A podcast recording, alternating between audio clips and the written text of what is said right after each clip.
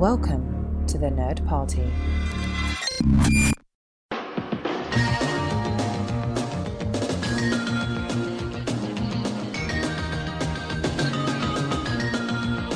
Hello and welcome to Great Shot Kid, the Nerd Party's podcast about the people who make Star Wars. I'm Mike, and I know it's weird that I'm like introducing things, which is why I don't even know what to say. And it's not that John isn't here. John is here. He's just kind of not completely here. I'm at the Obi-Wan Kenobi stage in, say, the beginning of Empire Strikes Back, as opposed to the fully realized apparition in Return of the Jedi. Right.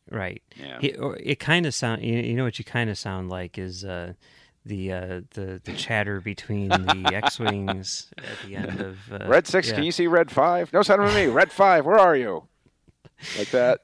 Yep. You're gonna make your trench run in a few minutes. But in the meantime, we figured we would talk about something else, which is imploding, and that's the Han Solo movie. Yeah, that's an interesting way to put it, isn't it?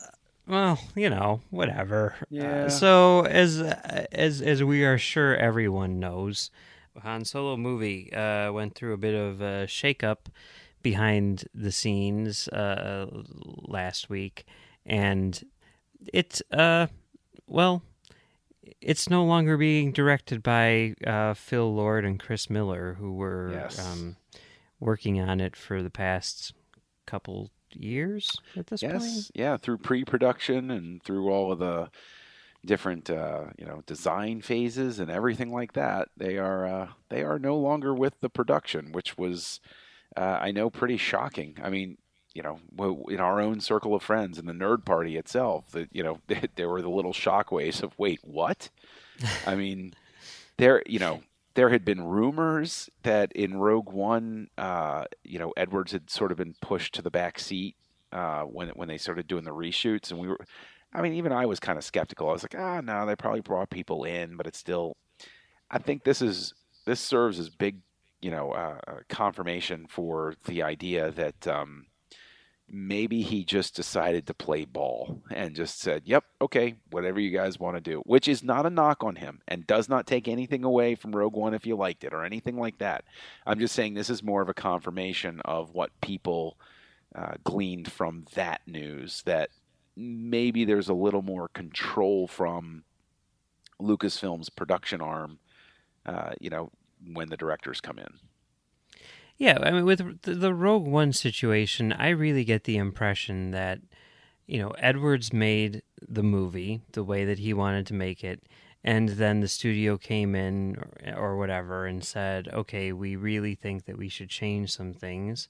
And Edwards said, yeah, that's a good idea. Like, I don't get the impression that Rogue One is not Edwards's director's cut, for example, right. I'm sure there's probably little things where he's like, you want to do what now? But I think a lot of it was, someone came in, Tony Gilroy, or whoever came in with fresh eyes and said, hey, I think that it would be better if we did this. And Edwards was like, yeah, you're right. Okay, let's do it then. You know what I mean? Sure. I mean, he had a lot of help. Maybe they would have said, we're doing it this way, whether you like it or not. But I get the impression that he is very satisfied with the finished product. You know what I mean? Hey, what reason would he have not to be, right? If it was even faint praise, people had praise for Rogue One. A lot of people liked what happened there. And so, I think that in the long run, any director, will wind up satisfied so far as that goes. But yeah, I would say that, maybe the key difference with the story here is that I think that Edwards winds up being a bit like Marquand with Return of the Jedi, where he did deliver his cut and he handed it off. And, back then in 1983, Lucas watched it and Kazanjian watched it. And they said, okay, there are some things we want to do here. And back then, Marquand, according to the Making of Return of the Jedi book by Rinsler, said, okay, cool, I'm done. I did what I was going to do. You guys know what you want to do, so you fix it however you want to fix it. And again, that, I always love pointing out, you know, Jedi is my favorite one of the original three. But what my curious side becomes, what is fundamentally different about the fact that Edwards comes in and is okay with this? Why were Miller and Lord unable to, to adapt to this? How did they not expect something like this? Not, you know, not to be fired, but they had to have expected some sort of involvement from the studio on a pretty big level, considering what they were stepping into, right? You would think so, yeah. But at the same time, you know, maybe they thought, you know, and I'm sure that they have dealt with this in the past, whether it's with the Lego Movie or Cloudy with a Chance of Meatballs or whatever. I mean, surely there is studio involvement with big movies like that. I think maybe the difference is that, well, for one thing, they are more established than Edwards. They've had much bigger hits and everything, so maybe there is a bit of ego at play. But, you know, perhaps there's also a thing where, you know, I mean, it sounds like, you know, in this case, it's not, you know, like Edwards, it sounds like, did the thing that was agreed upon, and once the finished product was seen, they decided that it wasn't working, so they went back to the drawing board to, quote-unquote, fix it. With this situation, it seems more like there is a plan, which is laid out in the script, and basically on the day or in the course of production, Lord and Miller were like, we think it would be better if we changed the plan. And then that's when the studio and Kasdan were like, what happened to the plan? And they're like, yeah, we came up with something better. And you know, Kennedy and Kasdan are like, we disagree, and how about you stop doing that now? And, you know, I can definitely see, you know, Miller and Lord, you know, as people who have made very successful movies in a very particular way, all of a sudden being told, no, you've got to do it our way. Them saying, we don't want to do it your way, you know, we'd rather do something our way. You know, because at some point you do become like a director for hire. Right. And I don't think that that's what they ever wanted to be. You know, it was always weird to me that they weren't writing this thing themselves, because they've written everything else that they directed themselves. So it's bizarre to not have them write it. You know what I mean? I do. I understand what you're saying. I mean, that you know, to an extent, I think I was happier with the announcement up to a certain point. But now that we're at the stage where we're getting sort of those leaks coming out, the first thing with me was, of course, everybody was immediately debating who's going to come in. And, you know, Ron Howard's name was immediately floated. Joe Johnston's name was immediately floated. And somebody else, I forget who, I'm going to fail to attribute who it was, but somebody else actually said to me at one point, because I was debating like everybody else was, you know, going back and forth.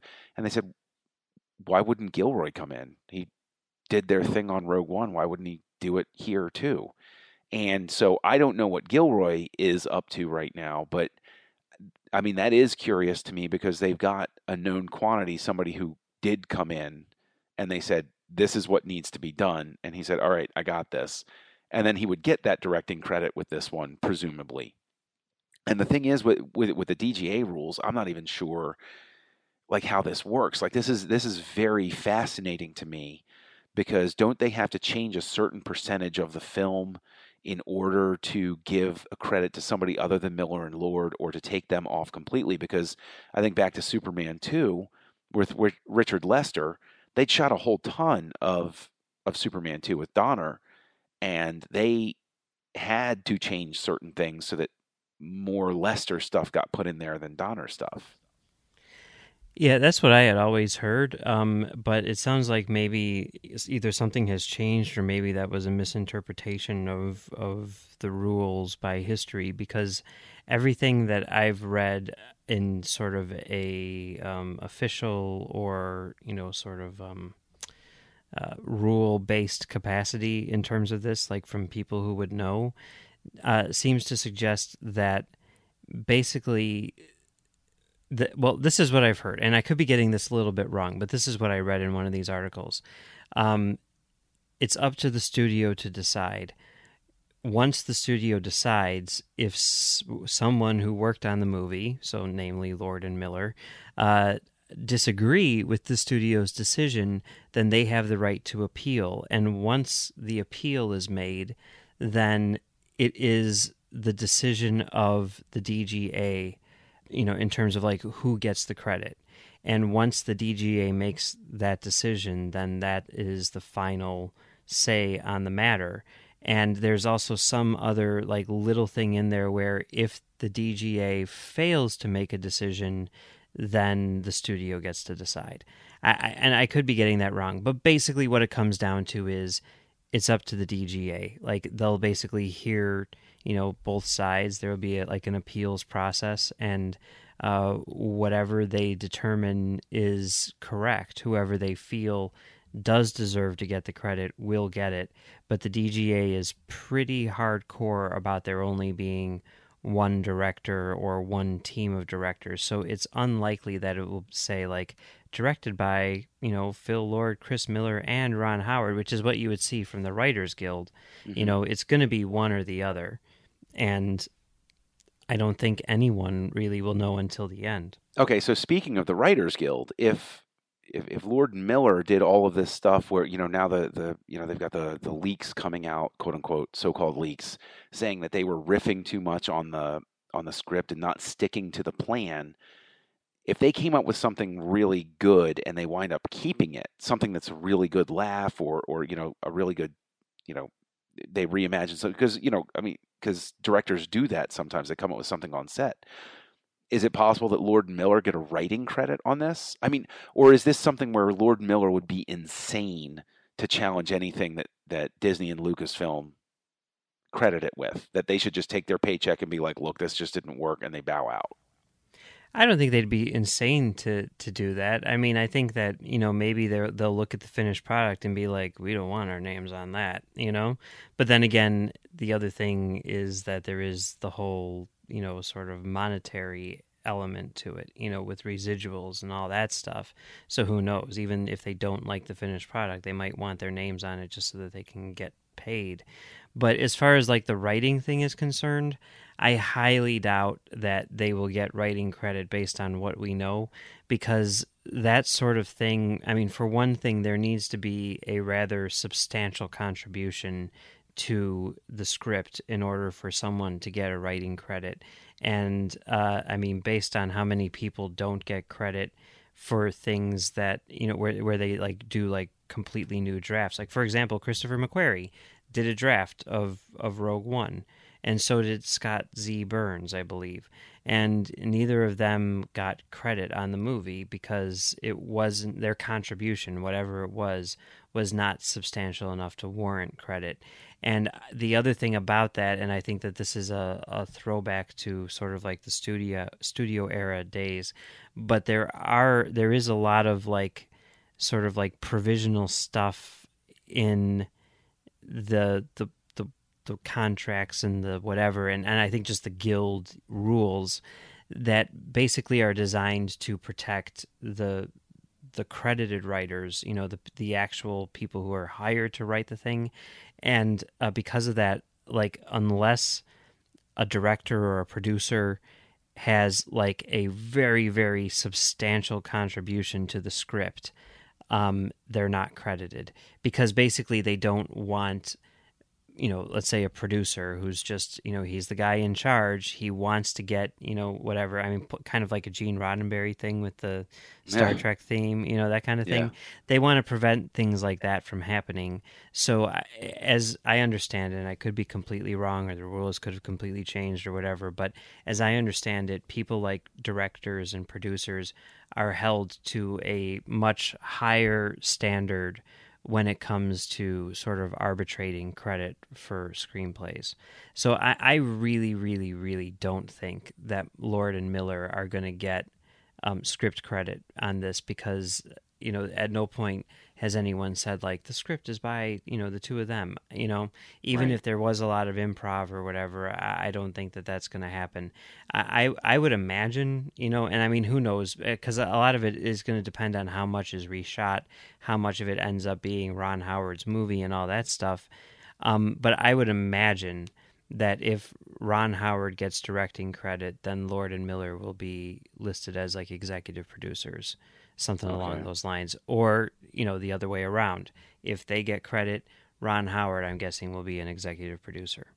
So here's a question. So that, you know, with the directing credit, why didn't Disney, Lucasfilm, go with one of the Kasdans to direct this? Since they both have directing history and they wrote the script, you know that they're not going to vary from what's supposed to be delivered, right?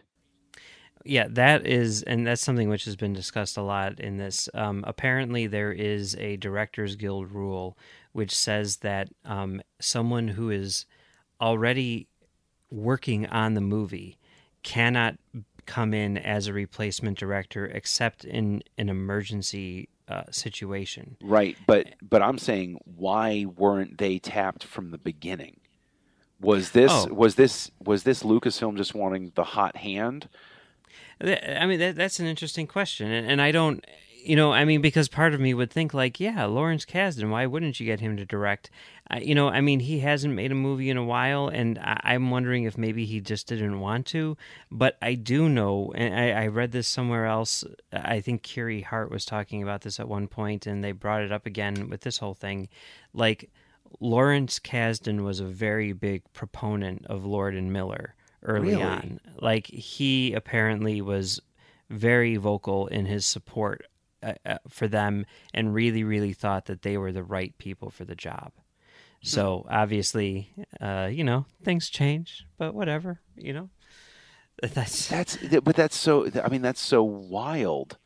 You know, that's kind of mind blowing, because it's, you know, I mean, how could you? I mean, everybody knew what they were known for. I mean, yeah. Everybody knew that's how they made movies, and that's the type of movie that they made.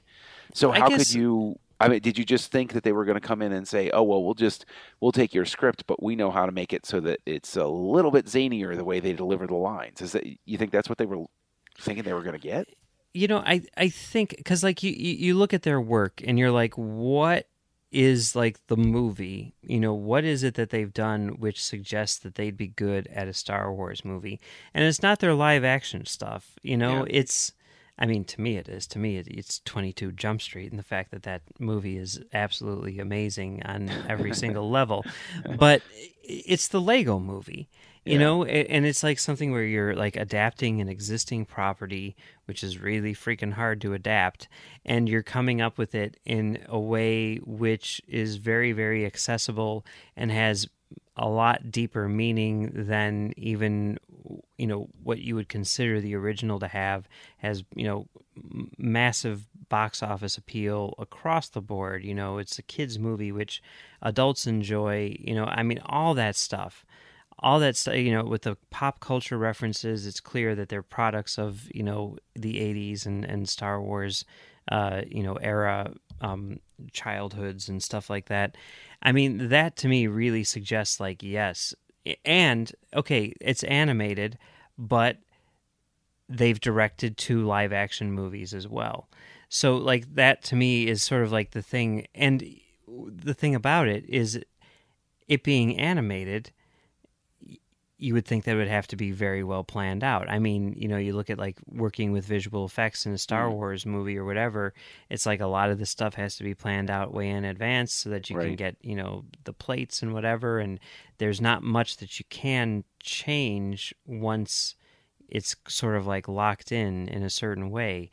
The same thing I would imagine is true for animation, right? I mean, you've got to have it all planned out years in advance so that it can be animated. Right. So, I mean, on paper, to me, it looks like that's perfect. But I guess, you know, once they were on the set, they drifted a little more towards the 21 Jump Street, you know, thing. And I don't know. Well, now there are 2 reports. Now the thing is, the leaks are coming out like a political campaign here, where yeah. Now we've got a story where, when it was announced that they were being replaced, the crew applauded on set or something like that. And now there's one where, which I consider that it's complete clickbait, that Lucasfilm is dissatisfied with Alden Ehrenreich as Han Solo. Well, that is clickbait, because that story comes from the first story that you just mentioned. You know, because they say in there, like, oh, they hired an acting coach. And even in that article, they're like, that's not weird, but it happened later on in the process, which is a little weird. And then someone else, some other website, took that and ran with it and said, they're unhappy with the, you know what I mean? Yeah. So that is definitely clickbait, I think. Yeah. Well, you know? I mean, and the thing is with hiring the acting coach, I remember when everybody got all up in arms because for Revenge of the Sith, Lucas brought on it was called a dialect coach for Hayden Christensen and Natalie Portman, and it's like, you know, these are very specific skill sets that these teachers or coaches have. You know, it's like you don't expect Norv Turner to run out on the field, but he can tell the quarterback, you know, it looks like it might be better over here if you do it this way. And it's like, that's perfectly fine. You know, that's not a big, I don't consider that too big a deal, especially when you're talking about something where you've got somebody coming in playing the earlier iteration of one of the most beloved characters in the last 40 years of cinema. You want somebody on set to be like, rethink this one.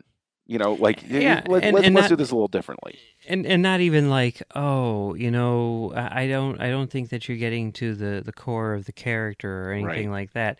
But just saying like, okay, it is very common. I mean, I saw some interview with like Julia Roberts or something where she was talking about working on something with her acting coach. I mean, I think most actors, you know, most A-list actors have their own personal coaches. I mean, I see it as something similar to, I mean, like you're saying, you know, it's sports analogy. Like, there are pitching coaches and there are people who see things. I mean, you know, the White Sox have Don Cooper, and Don Cooper is known. I mean, happens all the frickin' time. The White Sox play a team. There's some relief pitcher who gets absolutely rocked by the Sox, and then a week later, the Sox trade for the player. And then all of a sudden, he's really, really good. And the reason for that is because the Sox pitching coach is watching this guy and saying, oh, I see exactly what he's doing wrong. If I just told him this, he'd be good.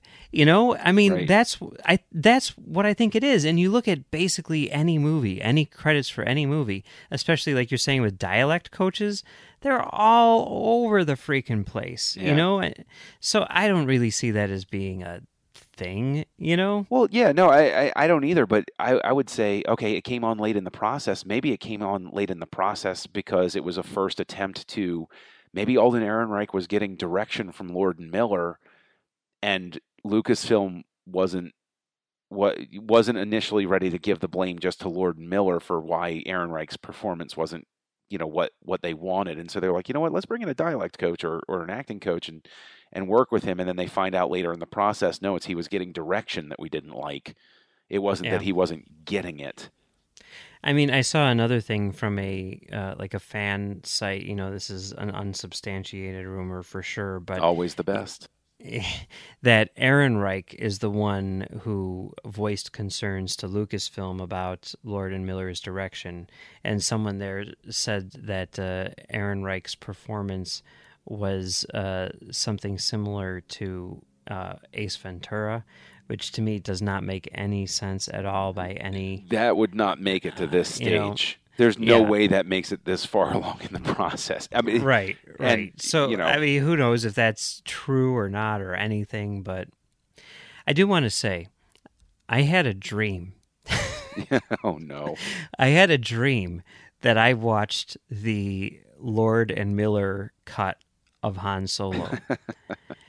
And it played a lot like a Noah Baumbach movie, which I usually like a lot. But I remember watching this in my dream and thinking, this is intolerably bad. Like, I was really upset that Lord and Miller were fired, but if this is what we were going to get, I'm kind of glad that they've been kicked off the project.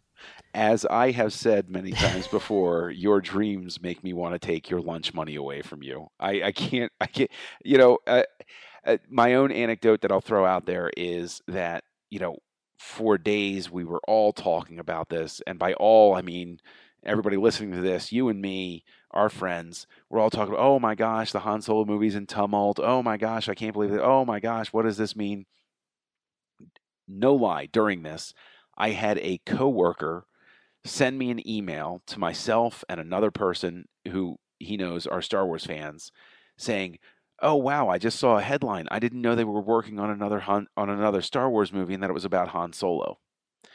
And so my initial reaction is, what planet have you been living on? And then the answer that came to me was planet Earth, where people aren't consumed by the entertainment news that we are. And no, so this, I mean, it's, this whole controversy means nothing to him. It's totally true. I mean, I have a similar story. I was in a movie theater the other day, and they had the poster up for Last Jedi. And there was a kid who was probably around like 10 years old, and he was with like his, I don't know, another friend of his or something, or it looked like maybe like an older cousin or something, who knows. And he's like, oh man, I can't wait till that comes out. Do you want to go see Star Wars 2 with me? Huh. Oh. And then he says, technically, this is the third one, but Rogue One is a prequel. I kind of love that story so much. It's great, yeah. Right? But it really does kind of show, you know. Yeah. Yeah. So there you go. And that's someone who's looking forward to it, you know? Yeah. Luke, you know what? I think that the moral is Lucasfilm's going to be A-okay. They're gonna come through this just fine. Yeah, I have a feeling people are still going to go see this movie, you know. It's probable. And, you know, I mean, we should talk. I mean, I want to do two things, maybe together, maybe separately, but I definitely want to do a thorough study of Ron Howard, you know, and certainly look at some of his better movies. And I also want to look at the very least, 22 Jump Street, although I think maybe we should just do 21 Jump Street and 22 Jump Street together, just to see, like, what it is we could have gotten or maybe are getting or whatever, you know? And, but in the meantime, perhaps we should just, you know, sort of run down the highlights of Ron Howard's filmography, just for, I mean, people who may not be familiar with his work. I mean, this guy has won an Oscar for directing A Beautiful Mind, which also won Best Picture. But in addition to that, he's made a number of very good movies, including... Nice dig.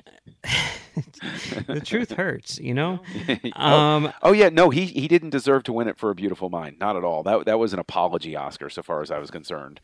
That movie's garbage. I wouldn't call it garbage, but yeah, it's pretty terrible. I hold it up against something like Cinderella Man or Apollo 13, and I'm like, no, that's exactly. Yeah. I mean, his early stuff I'm really not that familiar with, you know, because he's made like 30 movies or close to it. But, you know, like Grand Theft Auto, we'll definitely need to take a look at that and put that into our spinoff trilogy director or whatever thing. Have you ever seen Splash? I have seen Splash. I like that. Okay, because that's very relevant, because that's comedy. I mean, he hasn't done comedy in a long time. Yeah, but that's comedy. And I mean, you know, he was Richie Cunningham, and he was, you know, Opie Taylor, and he was, you know, like, so he has comedic sensibilities that he came out of. So, you know, I think Splash is definitely worth taking a look at. Yeah, you know, they're remaking Splash, but they're gender swapping it, so the merman is going to be Channing Tatum. I think that's great, but like I think it's borderline. I don't know what the dramatic word would be, but sacrilegious, blasphemous, whatever you want to, you know, whatever big word you want to give to it. That's inappropriate. But remaking any movie that John Candy is in is just wrong in my book, because that guy was, you're never going to capture him again, and it's I just don't think that's right. Okay, yeah, it's just Splash. I mean, come on. Oh no, I'm not saying, oh, this is the greatest work of ever, but it's like when John Candy was involved in a project, it's, you know, it would be like remaking Vacation. That would just be crazy. Oh wait, they did, and it didn't go well. No, it wasn't a remake. It was a sequel. Oh, was it a sequel?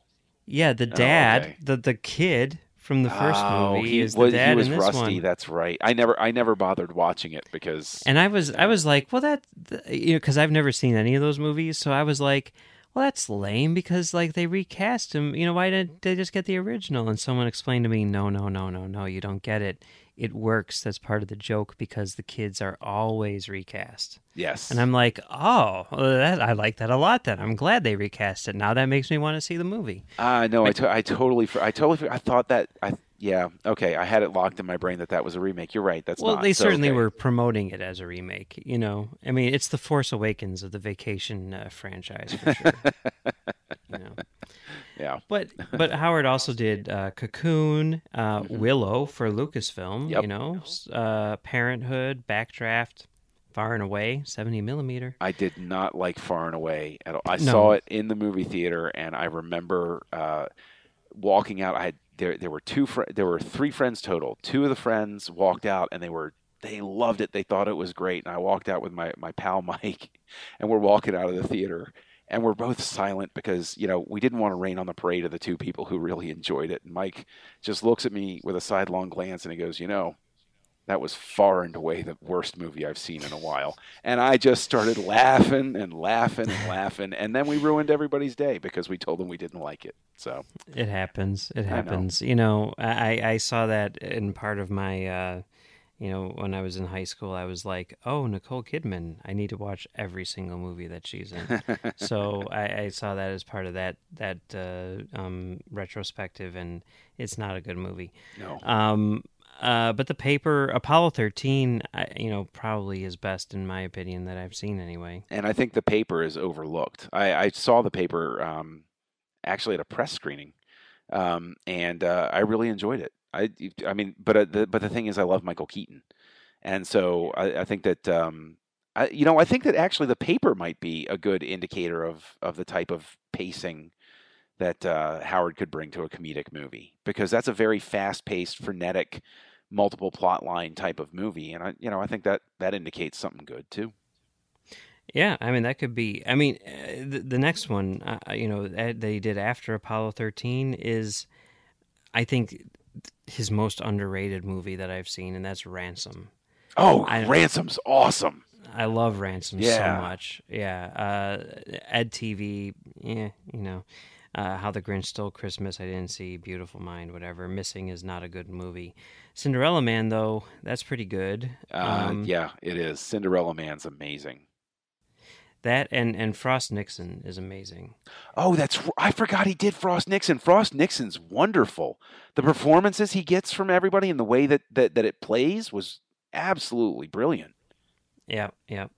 And, you know, I mean, The Dilemma, the thing I love about The Dilemma is at the end, he puts a guy named Gene Honda in the movie, and he's the voice of Guaranteed Rate Field, where the White Sox play, and you actually get to see him on screen, and you get to hear his amazing voice. So there's that. But he also did Rush, which was okay, and you know, the Da Vinci Code movies, which were whatever. And the thing is, the Da Vinci Code movie was based on a bad book, so the movie was exactly what I expected it to be. I mean, why did I go see it if I didn't like the book? Because I wanted to see. Because sometimes you do something amazing with weaker source material.